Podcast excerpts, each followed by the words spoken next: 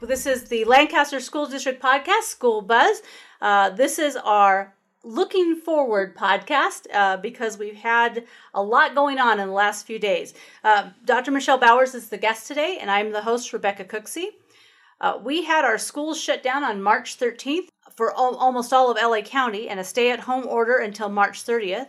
We plan to come back to school on April 6th, and then the stay at home order was extended to April 30th and now May 15th. So this has been a really crazy, crazy time in our district and I every place else in the state and the country. And I was just wondering, uh, how are you feeling, Michelle?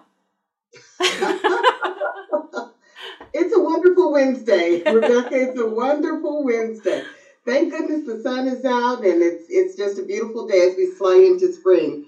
Short of that, it's just been somewhat crazy. Um, but I feel that we are very fortunate in that we have a team of committed individuals throughout the district that are really stepping up to do whatever it takes to make sure that we are quickly transitioning to a distance or remote learning platform for our families, and that's not been easy. There's a lot of work involved. It's been a, a roller coaster. It's just, you know, getting. Well, know firsthand because you've been right at the forefront with the technology demands, that's for sure. Yeah, I told them. Um, quite a few, right?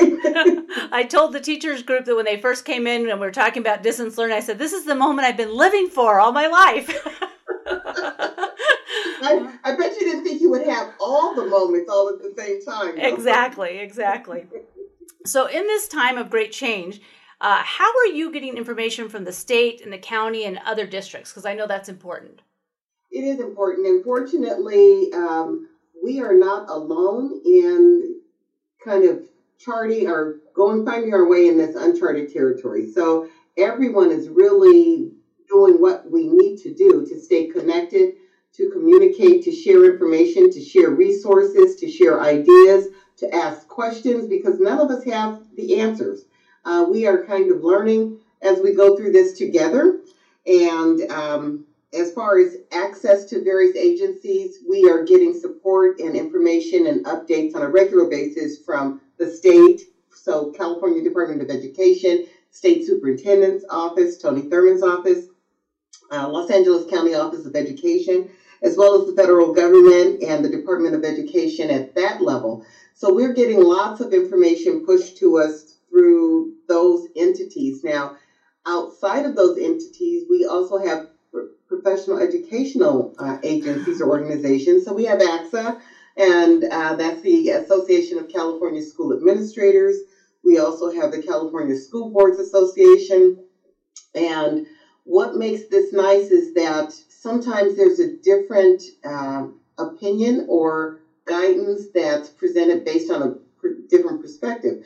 So I have uh, the great pleasure of going through probably, oh, I don't know, 500 emails a day, trying, trying to keep up with all of this information because it's changing so rapidly. But uh, rest assured, there is not a shortage of information. We just don't have a lot of answers because we continue to see the, the numbers growing um, and we continue to, to see new challenges that we're facing. Yeah, I was on a, a Google for Education seminar mm-hmm. this week, and it was just people across the state, and it was interesting to see how other districts were responding to the same challenges we have, and, and just right. getting different perspectives. So I think that's really great that we can kind of come together apart um, online right. and get get information from what other people are doing and get ideas from each other because it's so right. different right now. It is. It's very different. Um, and the thing to remember, I think that's really good. It's good that everyone's sharing. Uh, however, we all have to remember that what's good for one may not necessarily be good for us here because we have different needs. We, we're a unique community, we have different needs. So, getting those good ideas and then basically determining based on the population that we serve, based on our staff needs and level of technology literacy for both the families as well as us, as well as access and internet. Um, what different communities do may not be a best fit for Lancaster, uh, but then there may be some things that we can glean from some of the good practices that they're putting in place for their communities as well. And I like hearing what other people are doing because I think, oh, I, I didn't think about that. Let me put that in the plan or um, share it with somebody else and see if that's a possibility for us. Even though we've made some really good strides, I think, in our, for our, We've our made kids. wonderful strides, but you're absolutely correct. There's not one agency or individual that has all the answers. So that's the thing that I learned very quickly along the way is be a good listener because none of us has all of the answers, that's for sure. And there's something out there that you can say, ah, hadn't thought of that piece uh, to make sure that we're improving what we're already doing. So we're going to start with the positives first. I like that. so what would you say has been positive during this time? Well, you know, interestingly enough, uh, and it's funny that you wanted to start with that because it's thank goodness that, you know it's so easy to focus, get lost in the craziness and all of the the anxiety and frustration that we're feeling. But there are a few positives that have come out of this, and I will say one of them being that we have worked very closely with our teachers to develop uh, what I believe is a very robust remote learning platform to support our students and families. And that is not something that we had in place. It's not that it wasn't a priority. It's not that it wasn't what you live for, Rebecca, because I know it's what you live for.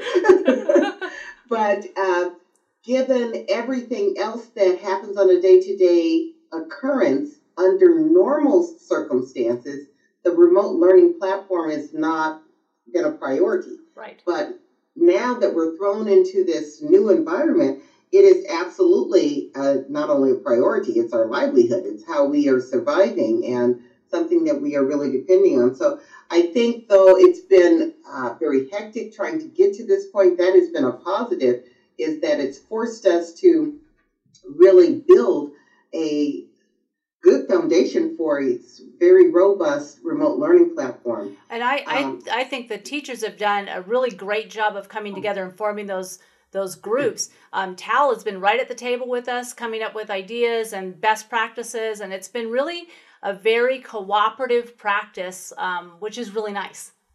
It's it has been. I cannot thank our teachers and our support staff enough because there's uh, again people stepping up to the plate and jumping in.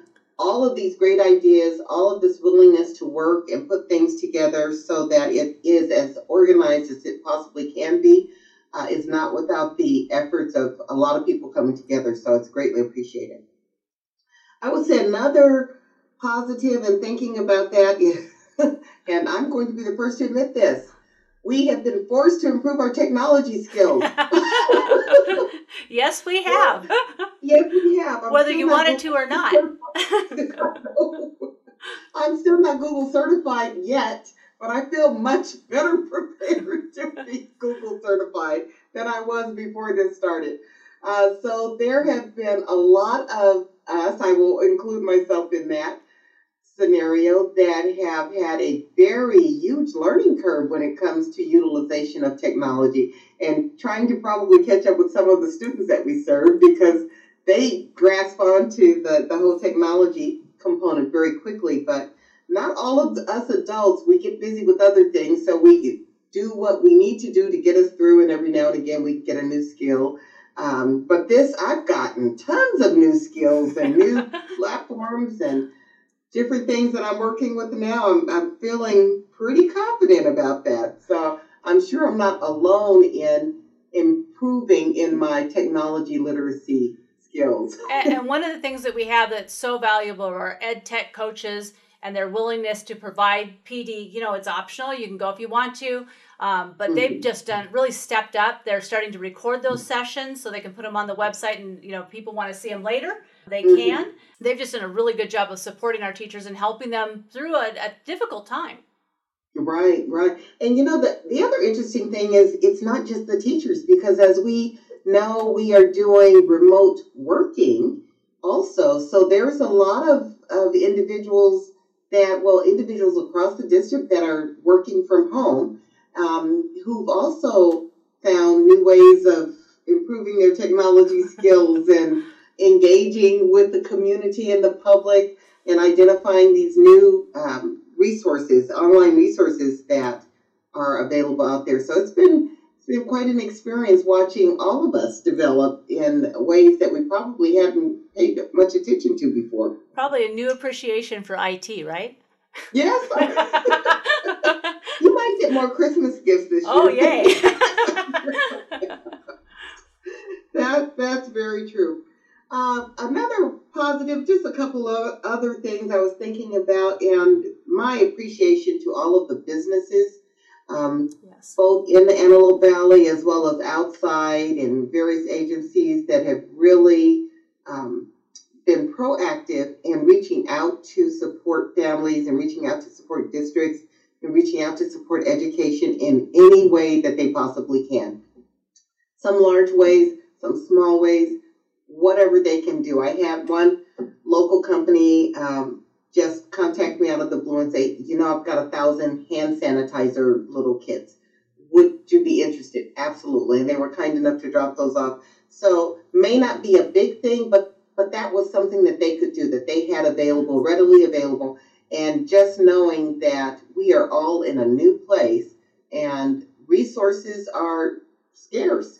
So they they are very scarce. So we're very appreciative to that. We've had different agencies step up and give us face masks that are of assistance as we have people coming and going and working, especially our child nutrition folks. Mm-hmm. Um, and then other companies, Lockheed Martin is stepping up and, and approaching us, and uh, Sprint, I know, is stepping up with the, the internet. And we've had some other vendors that have said, hey, you can use our online resources for kids for free right. and to get you through the end of the school year. So we're very appreciative of that because it just gives greater access to our students and to our families and to our teachers to support us all during a very crazy time that, that none of us had expected to be here. Uh, and we didn't really know what it would look like. So, right. One of the things that we needed for staff were soft phones, so they didn't have to use their own cell phone, use a different mm-hmm. number. And Google Voice stepped up with you know 700 lines for us, and then we got RingCentral to give us another 150. So that just vendors being very very proactive about supporting us supporting kids it's just been it's very heartwarming it is very heartwarming and and without those types of things i know we find ourselves asking question, well how are we going to make that happen and and my thing is i'm not sure but we got to move in that direction and then the goodness i get a phone call or an email saying they're going to give us these or they're going to give so we just have to continue to move forward and um, be very thankful and appreciative that there are so many different agencies and organizations that are willing to help. And even now, still people are saying, what can we do to help? We're looking for ways to help. So that's that is very heartwarming. And I'm sure as we continue to work our way through this season, we will identify even more ways that we can come together and support each other. That's right. Yep. Oh, here's another. See, you got me on positive. I can stay here all day. the the other thing, kind of a side note that I've heard from um, different families, is the the unintended, I guess, improvement in quality family time.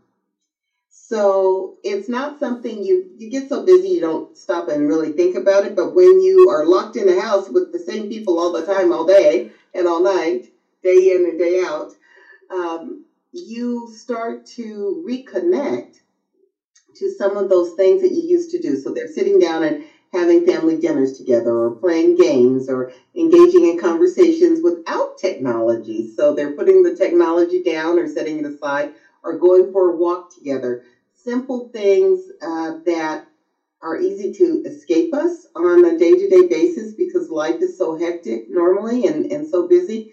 And when everyone is at home, and unfortunately, I know that that means in many instances, um, a lot of the adults are at home because they're not working, and, and that's a very that's a big challenge, and that's causing a lot of anxiety. Um, so I do understand that, and my heart goes out for those families as well. Uh, but even within that scenario, that silver lining of the gift of quality family time, is still very much appreciated by the families that I've been talking with. So, and, and even in my own family, we've been doing a lot more Zoom meetings. Um, my nephew turned 14 um, recently, and so we did a cake decorating contest on Zoom, and he got oh. to, to decide which one was the best one. But he lives in DC, and normally uh, we talk maybe once a month. Now we've been scheduling a family meeting once a week, and all of my kids get on. My mom, who's 84, has learned how to use Zoom, and we, oh. we connect a lot more, which is, we wouldn't have been doing that if we weren't in this pandemic. That's true. That's true. So it's it's interesting how we resort to something. It's a tool that's been there for a while, right. but we've not leveraged it or even tapped into it to stay connected in this form or fashion. So it's been um, it's been interesting, and I think that that is definitely one of those unintended positive outcomes of this period. And I hope that as we find our way out of this season, that people will continue to stay as connected as as they are. Yeah. Now, so so that's a good that is a good thing. so let's move on to the things that have been challenging. I don't want to. I, okay, so I'll, I'll go first. Um, I know one of the things that's been challenging is just the amount of change. So we were told, okay, you're going to do this, and then mm-hmm. it has to change. And then, like the governor the, on Monday was like, oh, and school's going to look different, and we're like, uh, what? we weren't even prepared for that. We're just trying to get to the end of this year, and now you're telling us the school year next year is going to be like half day or something different, and that's been just the every day something else changes. And that's been what's really hard. That that is very true. I likened it to trying to board a train that's moving 100 miles an hour. So you know with luggage. Yes. and children. In tow. Yes. So, okay we're going to do this we're going to do this.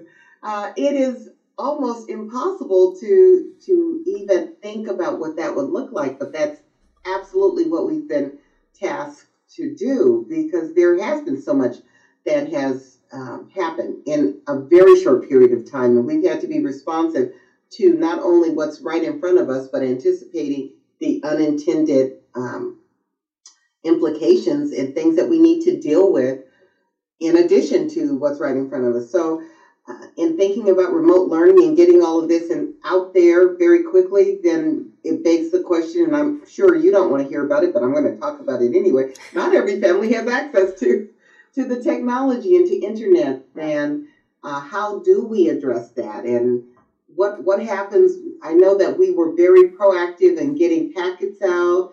Uh, to all of the families in the district. So kudos to you. I know you had a big role in making sure that that happens.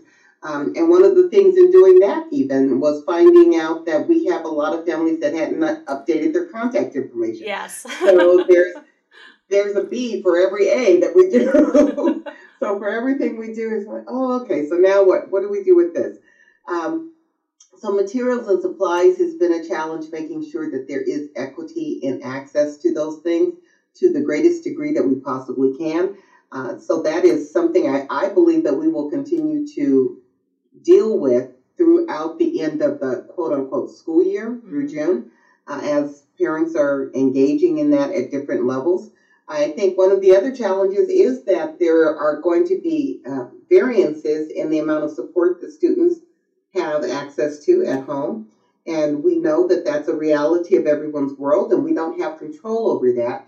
Uh, and, but we hope that students don't fall behind that is my my greatest concern and, and fear at this time is this shift in teaching and learning and what that platform looks like.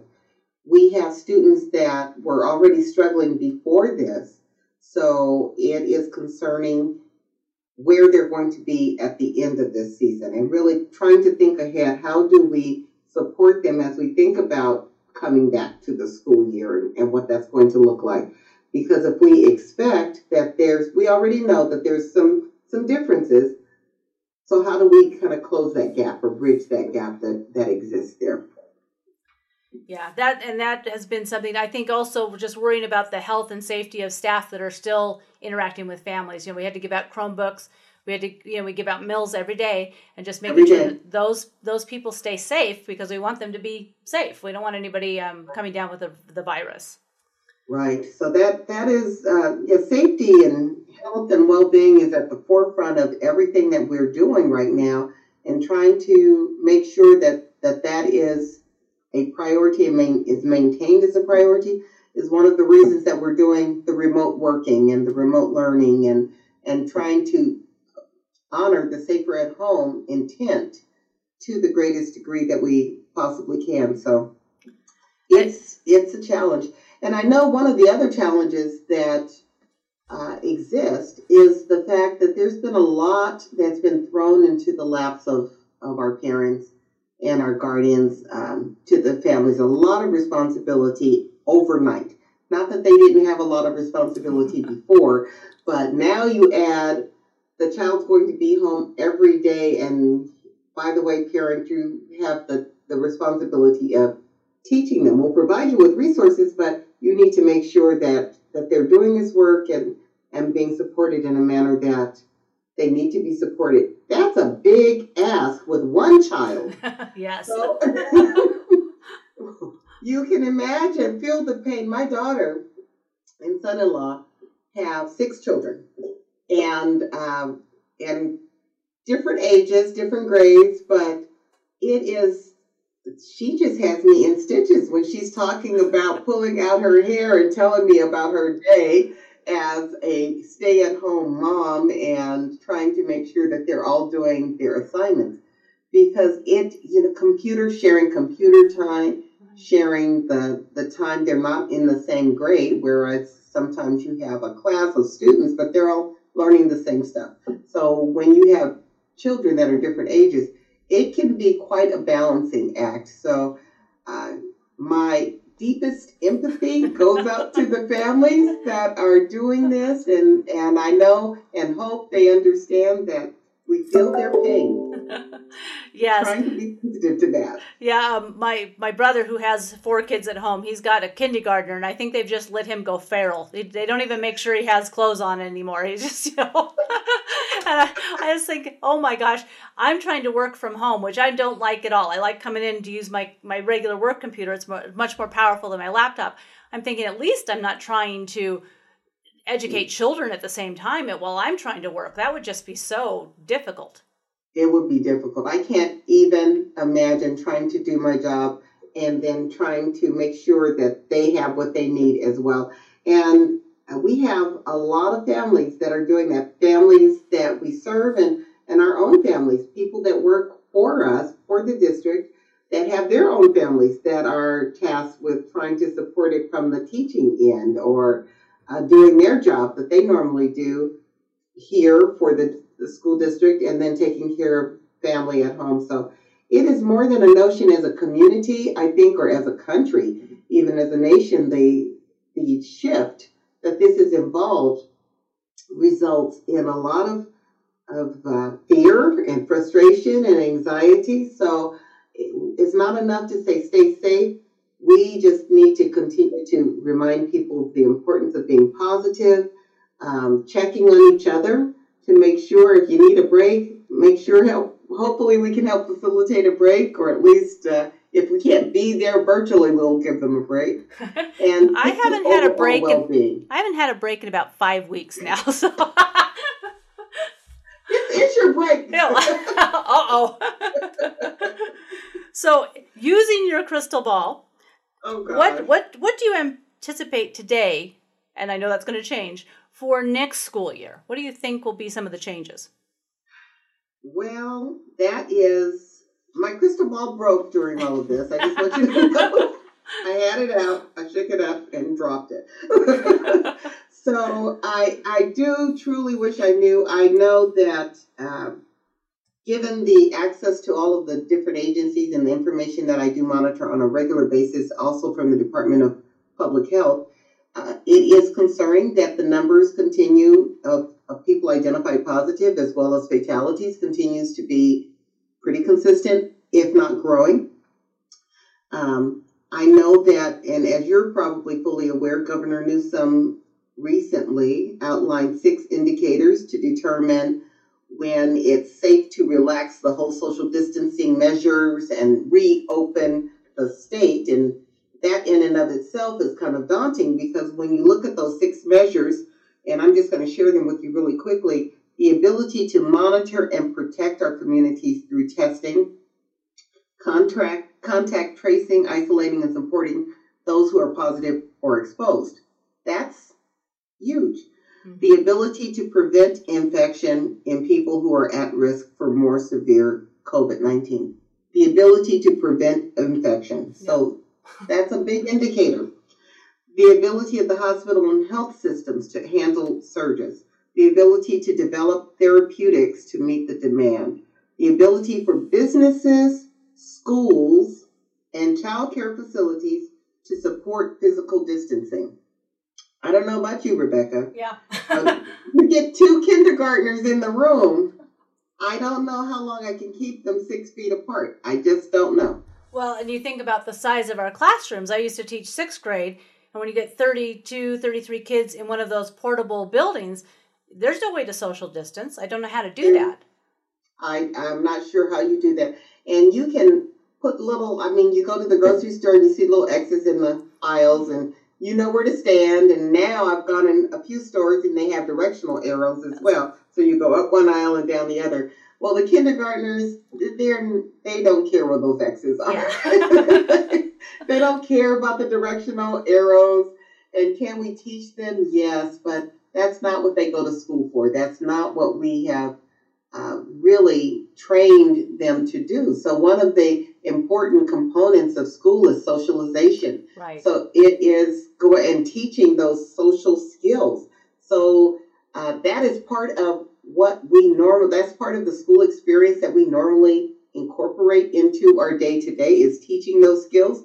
It's going to be very difficult to move forward in this new environment. Now, with that being said, you know, you know our motto, our our options and excellence. That's, That's right. we'll figure it out sometime. So this, this is going to be oh, this is going to give a whole new meaning to options and excellence as we move forward because um, the I don't know about a new normal. I don't know when we will reach a new normal. I think we're going to continue to evolve as this situation continues to develop because there's going to be uh, it's going to be a long period of time before they have uh, a vaccine and that they're able to get these like six indicators in place. And in between that time we're going to have to consider how are we responding in the moment to what the demands are as far as social distancing as far as any safer at home executive orders that may be in existence in our community community or in our county. So as the need arises in particular communities, I think every school district and every community is going to have to figure out how to be responsive very quickly to what's happening in your community because they were forecasting the possibility of maybe another surge in the fall. Uh, so getting it under control and then when the flu season starts to roll back in, possibly seeing yet another surge of coronavirus. So I'm not sure. I don't think it's going to look like it looked pre school closures. Mm-hmm. Uh, exactly what that's going to be, I'm not sure. I am hoping to be engaged in um, some task force conversations that explore different options. Uh, what it could what it could possibly look like because there's lots of different scenarios and the other piece that people are forgetting is not every family is going to feel safe in sending their child back to school. Yeah, uh, that's so true. Uh, we've yeah. been we've asked um, Welcome Center to call people to do re- enrollments for next year, and there's several people who have said, "I don't want to come back to regular school." Like, oh well, that's good because we already have an alternative program. Lava's ready to go. Um, we can expand right. that program. It's a great online, fully online program. But yeah, I think parents will also have concerns about bringing kids back to a regular classroom. Absolutely. So I think that that is something that we absolutely need to plan for. And while you've heard me often talk about expanding the LAVA program, huh, maybe now's the time that that we're going to look at doing that in a fashion that we probably hadn't considered doing it before, but that is truly uh, going to have to be an option for many of our families because there's a lot that are not going to be ready in August to send their child back into a school setting with um, with large groups. So yeah, so lots of work to be done, lots of conversations to engage in, and I think sooner than later we're going to find ourselves narrowing down to some viable options. And I don't think it's going to be one size. I, to be honest with you, I think it's going to be choices. Um, so that you, it's not one size fits all for anything. We may end up expanding our LAVA program. We may end up having some modified schedule opportunities available for people. We may end up having some full day schedules available for folks. We it, it could be any combination of those things. So I think we're going to have to really think outside of the box and be creative and open to the fact that we may have to have multiple options available to best meet the needs of each child because each child is going to respond differently. Some children do very well with 100% remote learning. Some families are very comfortable with that. Others need more of a blended learning model mm-hmm. um, that will allow the child to be a little bit more successful so that they don't fall behind. And then some need the full classroom based, seat based instructional program plan. So looking at, okay, where does that lie as far as number of seats and number of children in each type of program? Not sure, but I'm we're, we're going to come up with the answer real soon. because we don't have any other choice. we don't have any other choice. All right. Well, thank you for joining me uh, via Google Meet for this podcast because we're social distancing. We're practicing those same behaviors. I'd like to we give are. a com- community shout out to Adam Slater at CDW. We buy a lot of our technology through them. Adam's our rep, and he always makes things happen for us. We needed um, licenses to Adobe Pro, and we sent him just the paper copy of the PO, and um, he got it before we even sent him the money. So that was very helpful. We're, we're glad that, that we have that relationship. Helpful. Bless his heart. Thank you very much, Adam. so you can find this podcast on iHeartRadio, Spreaker, iTunes, SoundCloud. Uh, go ahead and subscribe to us so you don't have to always have me send you the link. And um, have a great day and keep safe. Thanks so much. Bye bye.